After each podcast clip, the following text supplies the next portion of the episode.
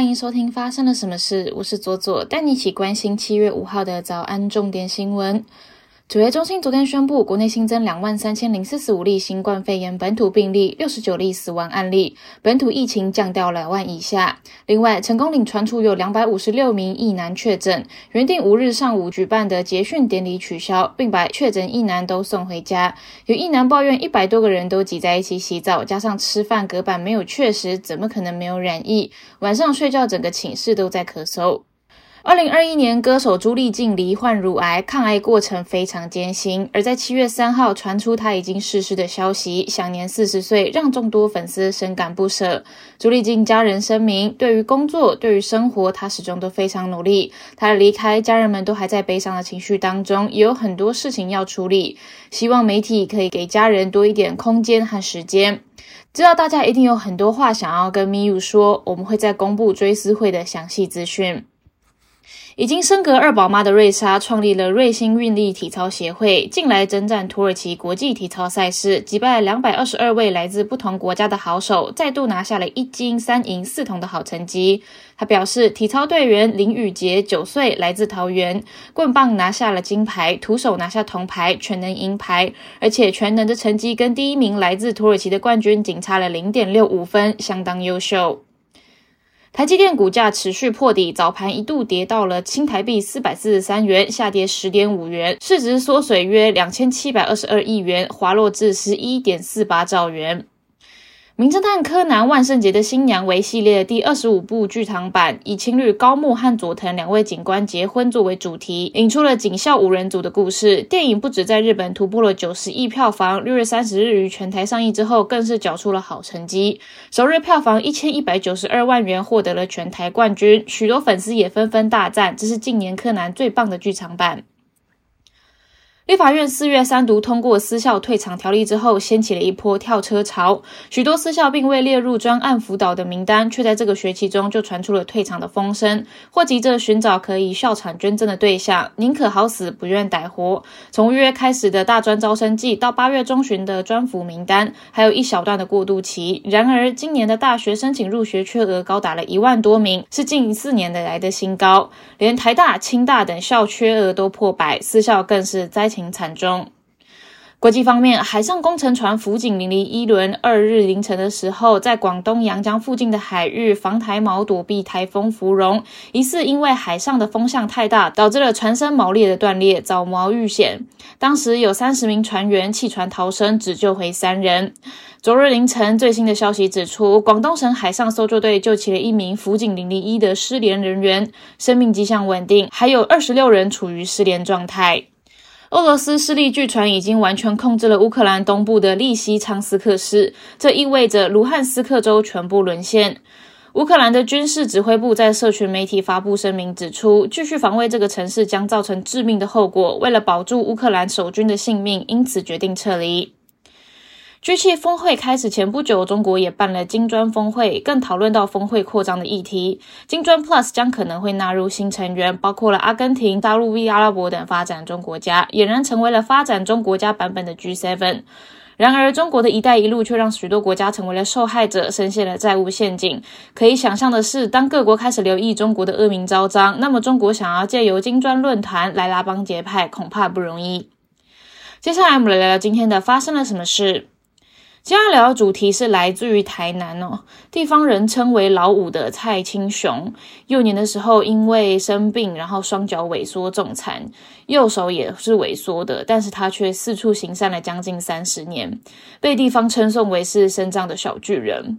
如今六十七岁，他自认为这一生都是废物在利用，并且在三十六年前就把大体捐给了成大医学院，也是成大气捐改炫状的第一号。他衷心的希望政府可以像让他这种不幸的人有选择生死的机会，不至于连累到家人跟社会。他希望政府可以慎重的思考立法，让安乐死合法化。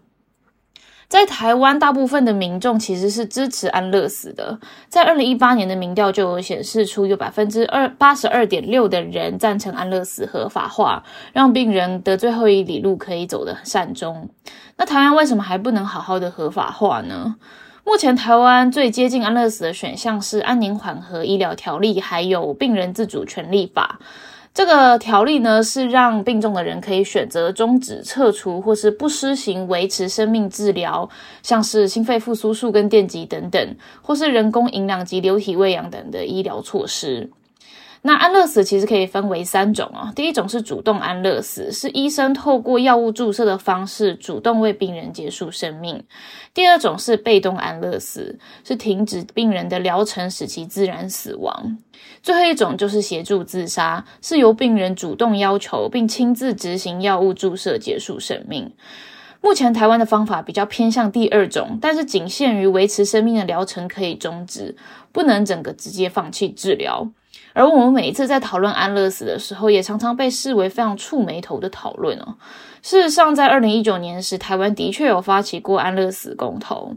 当时的提案人廖秀玉就回忆说，当当他在街头请人联署的时候，有人看到标语上面的“死”字就会皱眉头。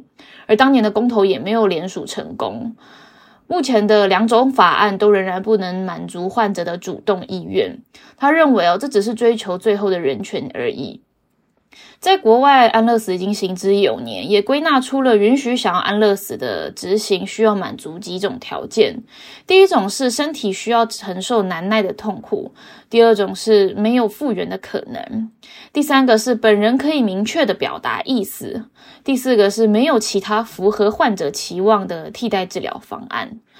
目前大部分的安乐死都琢磨在身体上面的病痛。那我想进一步了解的事情是，当一个人的身体病痛没有复原的可能，看不到康复的尽头，大部分的人都会愿意选择尊重。但是如果是精神疾病，看不到复原的起点线，虽然有努力的看精神科，努力的去心理咨商，到处求助，但是现在的社会的防自杀专线都是在拼命的劝阻。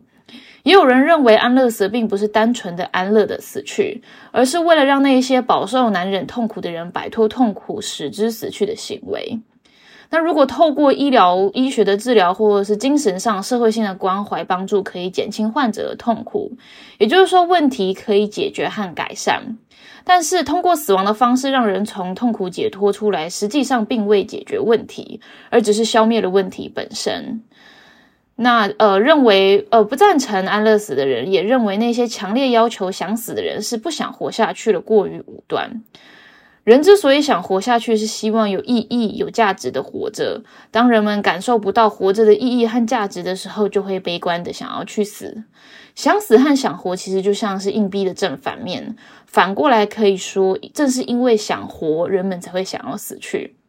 因此。根据周遭的环境与情况，还有遇到的人的关系，想死的愿望很有可能随时都会逆转成为想活。我想谈谈一个亲身的经历哦，就是我身边有一个非常要好的一位挚友，他多年来一直遭受忧郁症、躁郁症与焦虑症产生。还有恐慌症产生，那他一直都有非常想要死亡的念头，他也非常希望安乐死可以合法化。但是，呃，现在的台湾是目前是没有办法的。但是，当他用各种管道寻求帮助的时候，不论是心理医生，还是精神科医师，甚至是社工，在谈论到生死议题的时候，都会像是反射一样的告诉他：“你不可以死掉，你死掉就什么东西都没有救了。”我自己当时也是抱持着这样子的想法的。因为我也认为，如果死掉就没有任何可以翻身的机会了。但是他一直四处求助无门，也没有人可以同理他的感受。想死的愿望在他的心中，呃，不断的在发芽，日渐发酵。直到我后来学会了如何尊重别人的意愿，我开始意识到别人的意愿，身为一个成人，他可以清楚的表达自己的意愿。当他人生的痛苦没有办法承受的时候，当我了解了他的生命故事之后，我试着在我自己身上同理看看：如果我发生了这些事情，如果我的人生遭遇了这件事情，我有办法活着吗？我突然发现，其实可以这样子坚持活到现在，他已经足够坚强，也足够勇敢，也有足十足十的抗压性了。很多时候，这些一直拼命要求别人活着的说法，只是在勉强别人去违背比他人的意愿。但我选择开始尊重。我告诉他说：“只要你开心就好，只要你快乐就好。虽然我也会很不舍得，但是最重要的是你的感受。”当我开始这么告诉他，他也开始告诉我他想死的细节，他想死的过程，跟他想死的手法。之后，奇迹一般的，当我不再批评他。开始想要活下去了。在比利时，安乐死并没有把奇迹呃精神疾病排除，因此精神疾病寻求安乐死是行得通的。但比利时的医生发现，当病患终于得到可以安乐死的同意书之后，反而燃起了安心活下去的念头。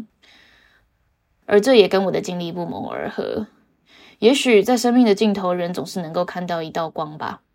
以上就是今天的发生了什么事。我是左左，我们明天见。